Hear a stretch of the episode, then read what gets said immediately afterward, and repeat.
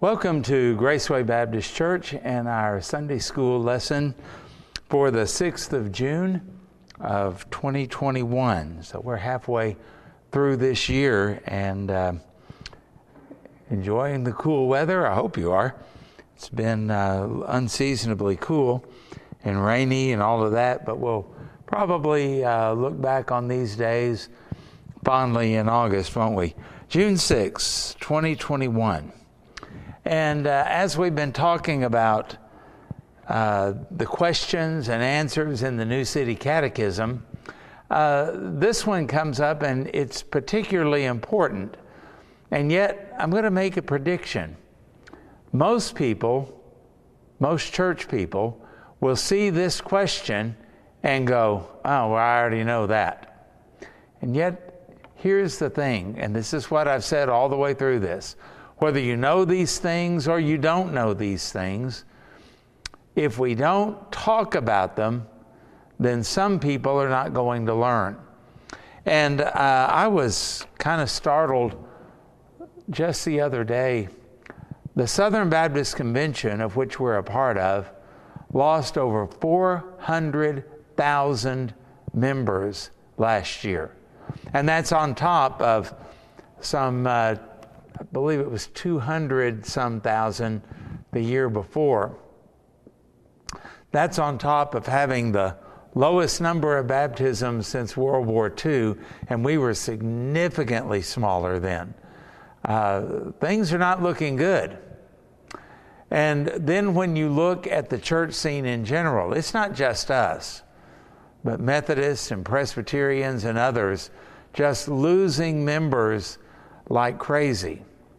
Now, we decided about, oh, 30 years ago maybe, that what we needed to do was update everything. We've got to make it where it is appealing, where it looks like something Hollywood would put on. And uh, churches started changing. Our church even has made some things that are different than they were uh, 25 years ago when I came. And uh, sometimes it's like putting on a fresh coat of paint. Sometimes it's like taking a shower or something. It's just clean, it's fresh, it's, it's good.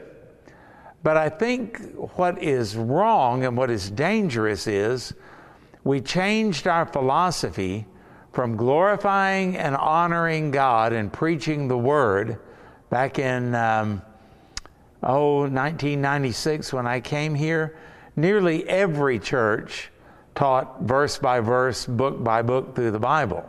Now there are not very many of them that do. Back in 1996, when I came, people expected to come and to be confronted about sin. They expected to come and to hear the truth so that they could repent and make corrections and be more pleasing and honorable to God. But then the change came that said, no, no, no, no, you can't do that. You'll offend people, you'll drive them away. And what you've got to do is make everything comfortable for lost people. And you've got to try to make it to where people don't feel bad when they come to church, but they, they feel good. And I think now the verdict's in. Look what it's done to us. Now, I know that there are some large churches and there are some churches that are doing well, but overall, church attendance is really going down. And uh, even in our own convention, we're losing members. And it seems like to me, again, I'm not against change, I'm not against uh, some of the contemporary methods. I don't mean to imply that at all. Again, it can be like a fresh coat of paint or new furniture or something like that. I am against, though, the philosophical change. We've got to remember that we are here not to draw crowds, nothing wrong with having crowds. We're not here to make the world pat us on the back and say, oh, what a great group of people you are. And let me just say, there's nothing particularly wrong with that because in Acts, I believe it's the second chapter, the early church found favor with the people we ought to try to be the kind of people that the community looks at with uh, a positive attitude. So don't, don't misunderstand me. But our goal really should be glorifying God, equipping believers for witnessing, for life, for parenting, for whatever it is they do by teaching the Word of God. And then we've got to reach out to lost people. We've got to evangelize them. I was uh, listening to uh, my wife's conversation with one of the ladies in our church, and this lady had two different instances of uh, where she had been witnessing to someone. Well, we've got to get back to that for all of us. And we've got to take it as our personal responsibility to aggressively reach out. It's not as easy as it used to be, but it can still be done, and it's still the way God has ordained to do it. And then we've got to engage our culture. We're not always going to make the culture happy. The culture has moved. Have you noticed how rapidly it's moved? And, uh, you know, even the, some of the transgender stuff, we really didn't talk about that the way we are now, even like five, six years ago. That has come in like a tsunami. And uh, a lot of churches, and I'm afraid even the Southern Baptist Convention, are kind of backing up on some of that instead of moving forward. So we've got to be careful about all of that. And I say that to just tell you that some of these things that we think are so easy, and everybody knows that, not everybody does. Not everybody understands about this. And our question is who is the Redeemer? Last week we talked about the fact that we can escape hell through a Redeemer. Well, who is the Redeemer?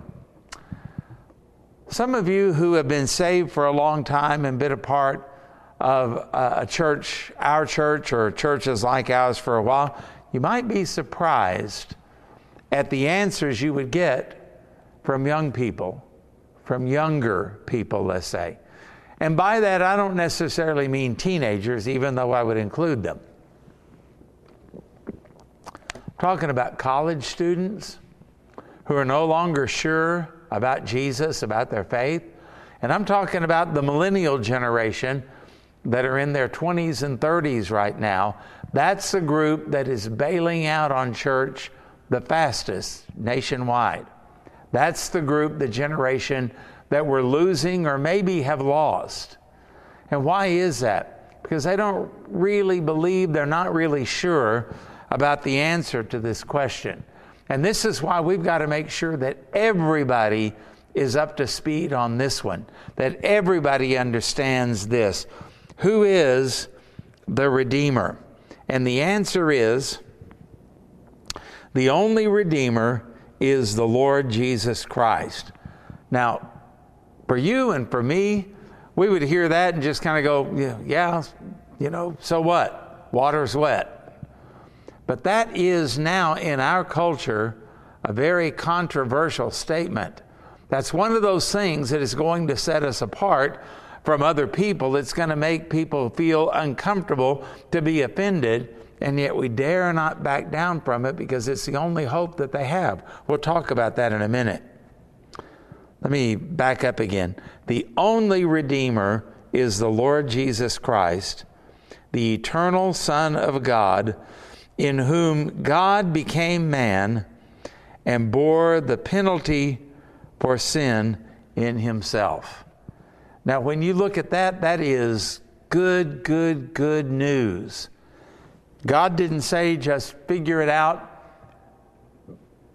try to be the best you can, work hard on self improvement, because then we would always be wondering did I do enough? Did I repent enough? Did I correct enough? Did I change enough? I may be better, but did I do enough? And we would always wonder. And we would live in a state of um, flux. We would live in the uh, sure hope I have. I sure hope I make it. And that's a terrible way to live because the Bible says that we can have assurance. These things are written that you might know that you have eternal life, it says in the book of First John. And so we want to know, and we want to know that we have followed the right path, that we are trusting in the right Redeemer. It's not you, it's not me, it's not a church. it is Jesus Christ. 1 Timothy 2 5. For there is one God, and there is one mediator between God and man, the man Christ Jesus. So uh, when you combine that with verses that um, tell us, John 14 6, Jesus said, I am the way, the truth, and the life, and no one comes to the Father except through me. Kind of clarifies it, doesn't it? When you think about um, where the Bible says, For there is no other name under heaven whereby we must be saved, kind of clarifies it. The Bible pulls this all down to a very narrow, well, that's expected because Jesus said the way that leads to heaven is a narrow way, and the road that leads to hell is a broad way. So, this Broadway is an all inclusive. Believe what you want, think what you want. Uh, choose any God that you would like to have and bring them with you. Have a multiplicity of gods and ideas. You're okay, I'm okay, no one's wrong. What's true for you may not be true for me, etc., etc., etc. And uh, what is it then that the narrow road says? It's only one way. One way. Back in the um, 70s, some of you will remember the Jesus movement. And do you remember their little deal? They would hold up one finger and they would say, one way, one way. And we've lost that. I mean, did you ever think that a group of hippies could teach you something? And yet the hippies that got saved and were baptized in the ocean, one way. That's what we need to get back to. There's only one way to heaven and only one name under heaven whereby we must be saved. There's only one way, and that's Jesus Christ.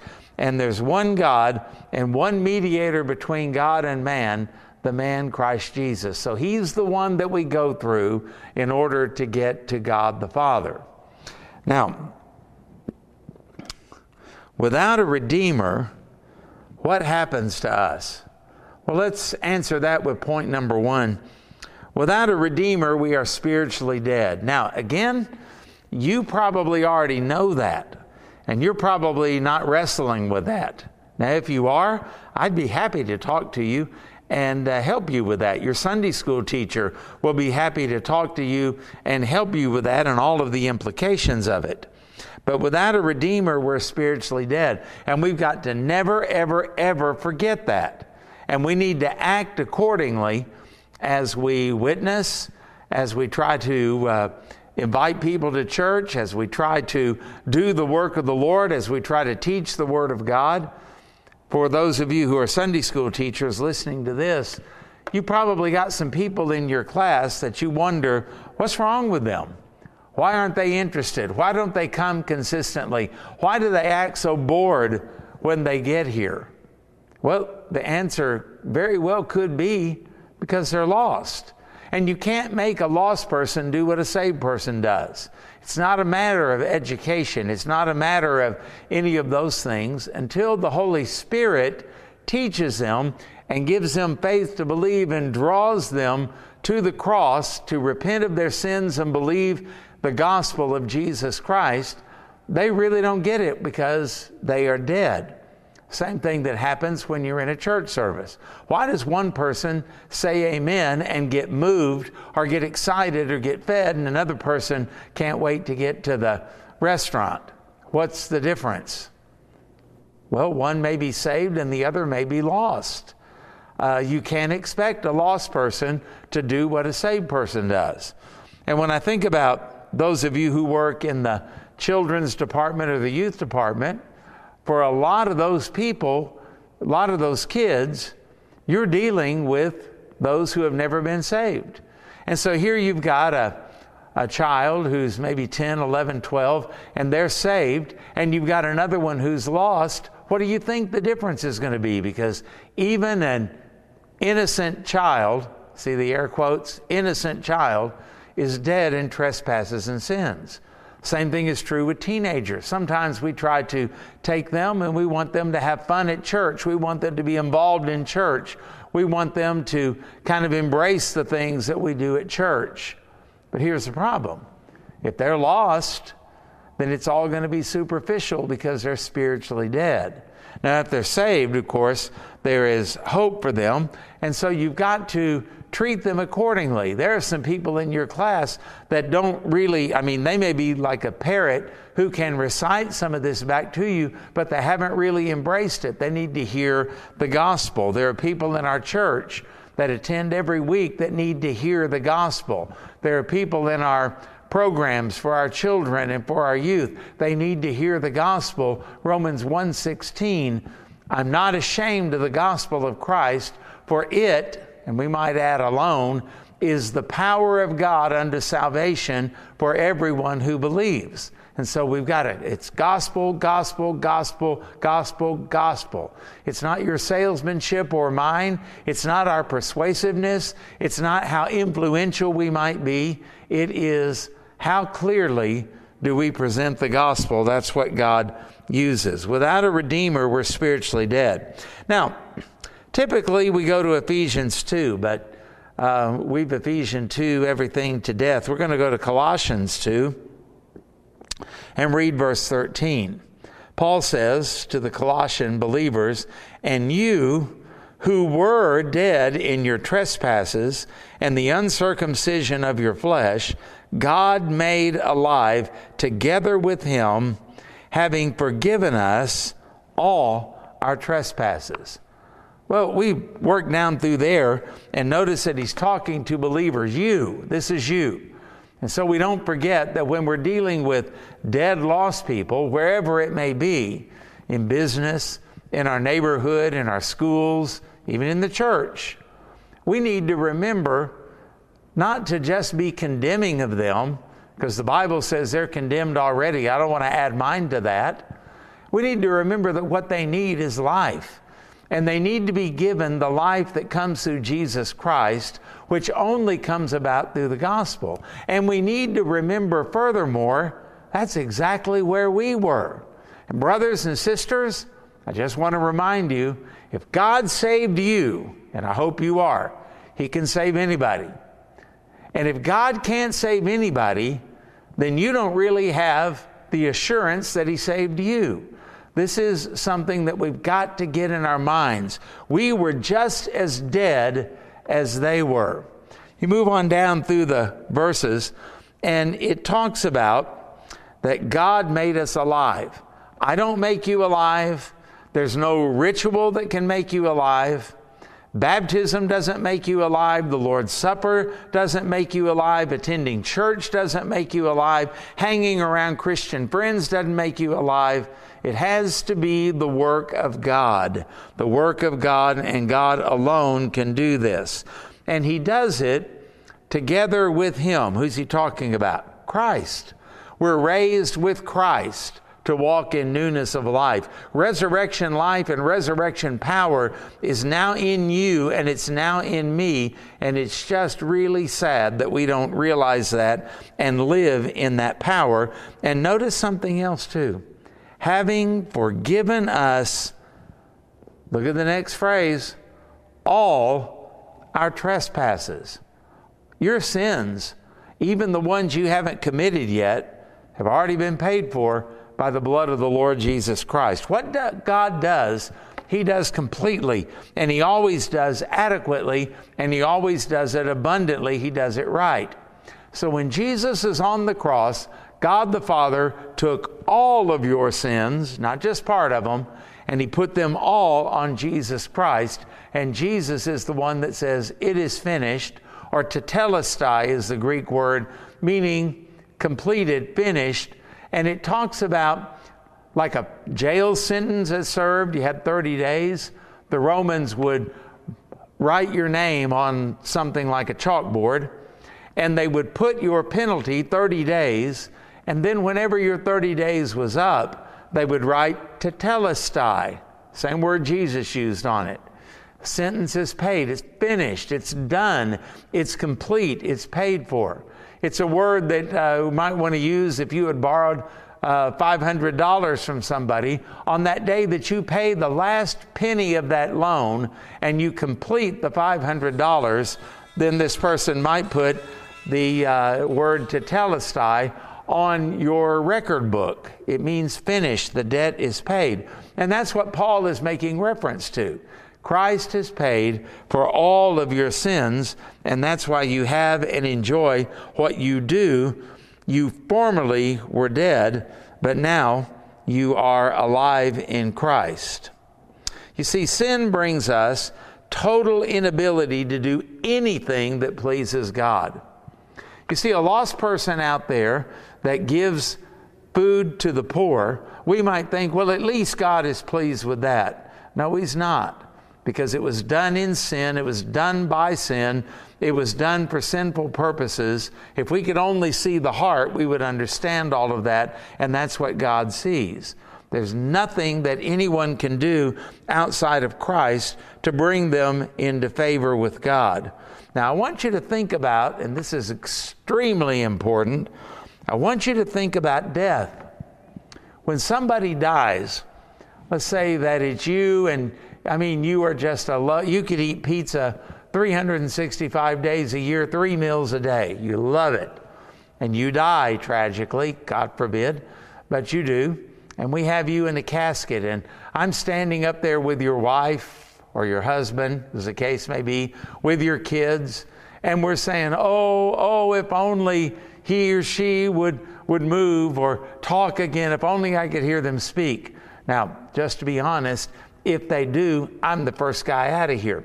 But let's say that we uh, decide we're going to try to do that, and so we order from Hideaway Pizza, we order tons of pizza and we bring it in here and we open it up and the smell of pizza fills the room and you try to entice that dead person, oh, you love pizza, wake up and eat the pizza. You know what's going to happen?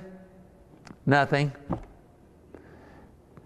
You take somebody that whatever it is that they really like, whatever it might be, cars, whether it might be candy or whatever it might be, name it, if you put that in front of a dead person, you get zero response. You know why? They're incapable of it. And so when we hear the gospel, it's not up to us. It's not the kind of thing where we do something or we respond to something until the Spirit of God, what the old uh, King James says, quickens us. What does quicken mean? It means He gives us life. And so when we go out there to try to witness to dead people, when we try to testify of God, teach the Word of God, get people excited that are dead about the things of God, not going to happen until God does a work in their life. Okay, let's move on to number two. We've got to hurry. Without a Redeemer, we are hopeless. You know what hope is? Assurance. Some miners one time were trapped in a mine for a long time. Some of them died, but quite a few of them were still alive when the rescue came. And you know what the survivors said? We knew you were coming to get us. Now that's the definition of hope. It wasn't that they crossed their fingers and hoped for the best in a way that was just wishful thinking. It was that confident assurance. We knew that you were going to come. And so when we read the Bible and we find the promises of God, what is it that gives us hope? We know God is going to do that. We know that in His good time and according to His good pleasure, God is going to do everything that He has promised. But notice how it is before we're saved. Now we'll go to Ephesians 2 12 and 13. Therefore, remember that at one time, you Gentiles in the flesh, called the uncircumcision by what is called the circumcision, in other words, Jews and Gentiles, which uh, is made in the flesh with hands or by hands, remember that you were at one time, at that time, separated from Christ, alienated from the commonwealth of Israel, and strangers to the covenants of promise, having no hope. We'll just stop right there. Having no hope. alienated, strangers. All you had was just a human ritual that can't get you anywhere. All you had was just try harder, do better, and uh, cross your fingers and hope for the best. The Bible says that without Christ, those who are not redeemed, they have no hope. And we're living in a hopeless world. We're living in a world filled with people who don't know what to do. And then when they do what they think they ought to do, or if it feels good, they do it, then it just blows up in their face. And they can't figure out life, they can't figure out money, they can't figure out relationships, they can't, I mean, you name it, they can't figure it out. This world is an absolute mess. Why? because you're never going to find hope in the world. You're never going to find hope in things. You're never going to find hope in friendships. You're never going to find hope in success or titles. The only hope that we have, it comes from Christ. I'm reminded that in the book of Titus, the Apostle Paul writes about Jesus, and he tells us that um, we are looking for the return of our Lord and Savior, waiting for the, he puts it like this, our blessed hope, the appearing of the glory of our great God and Savior Jesus Christ. How many lost people you think are looking for Jesus to come? How many of them do you think are anticipating it with eagerness? Well, if you're saved, you ought to.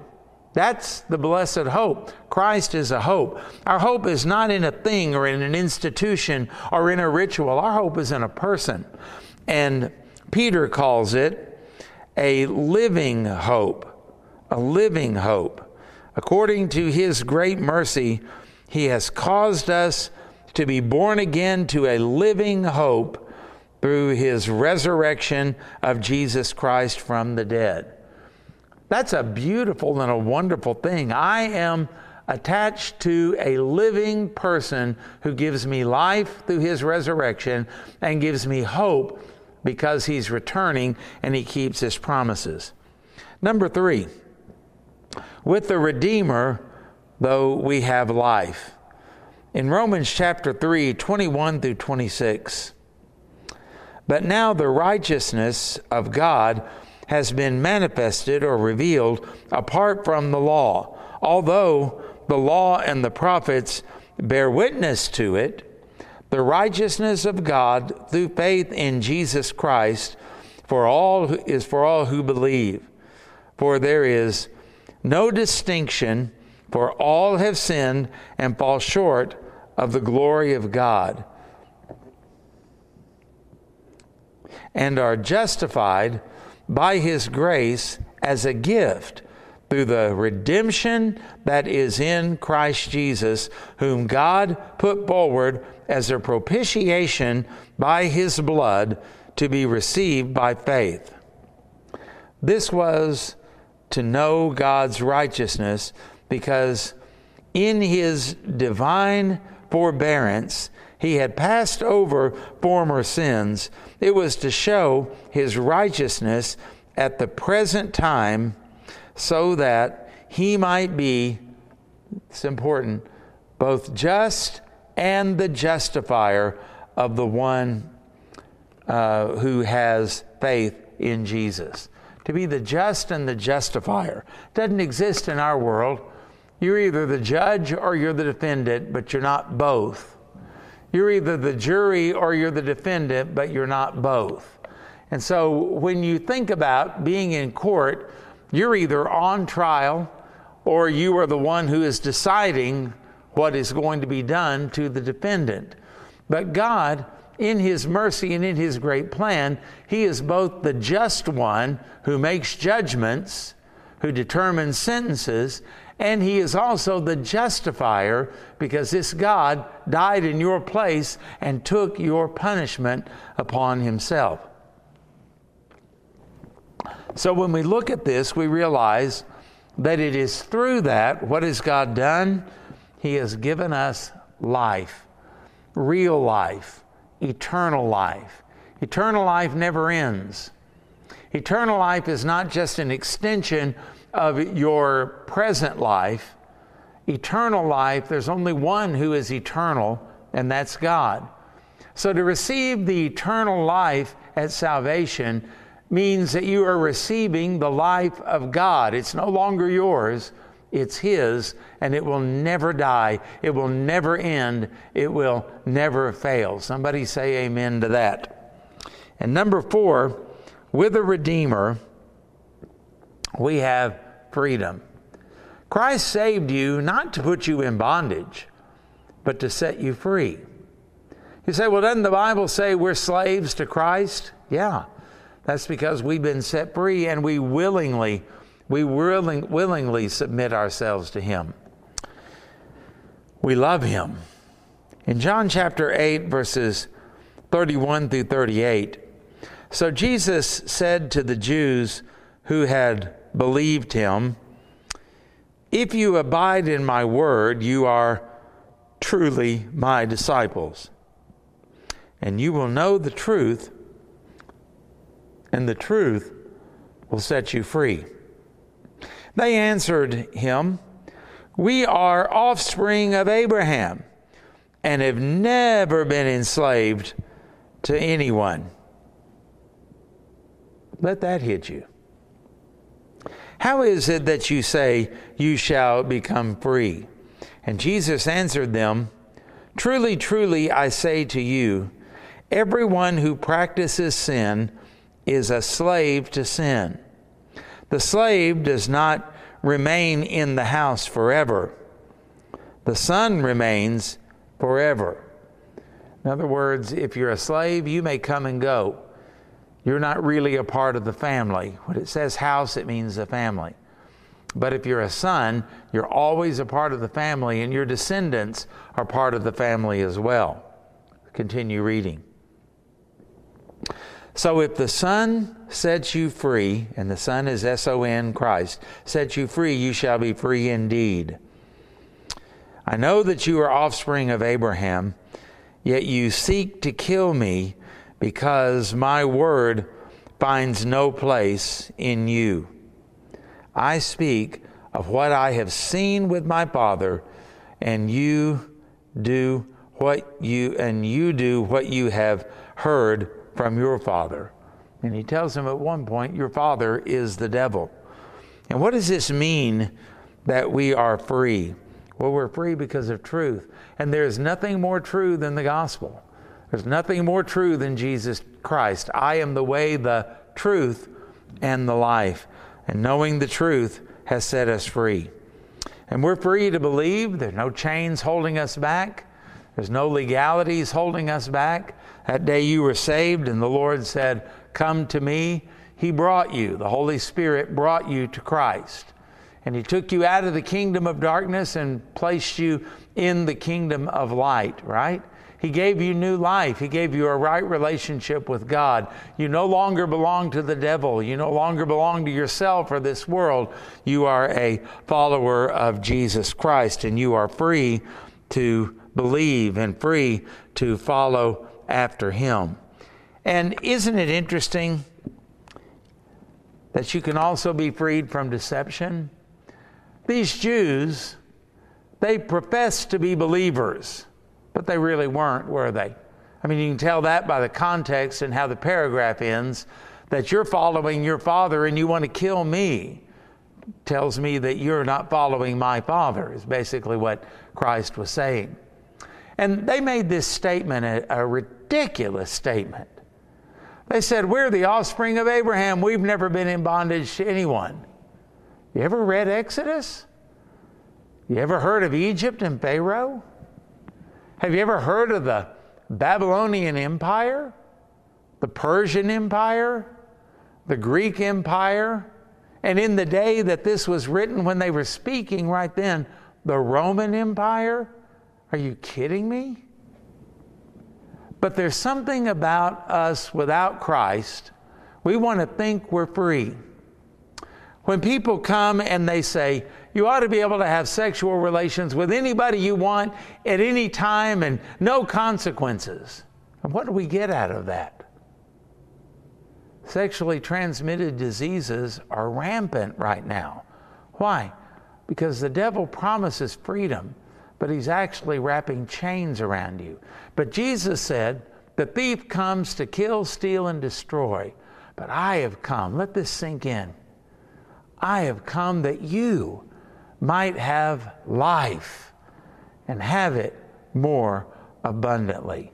Well, that's my prayer is that you, because you have a Redeemer, will know the life that He gives, the hope that He gives, and the liberty that He gives you through the Lord Jesus Christ, through the gospel. Share it with somebody else. It's the only hope that they have. Be bold about it because it's truth. Never have to be ashamed of the gospel. And let it fill your heart and let it minister to you every time you hear it that you know the love of God through Jesus Christ. God bless you and thank you for taking the time to join us for our Sunday school lesson. And uh, we look forward to seeing you again next week.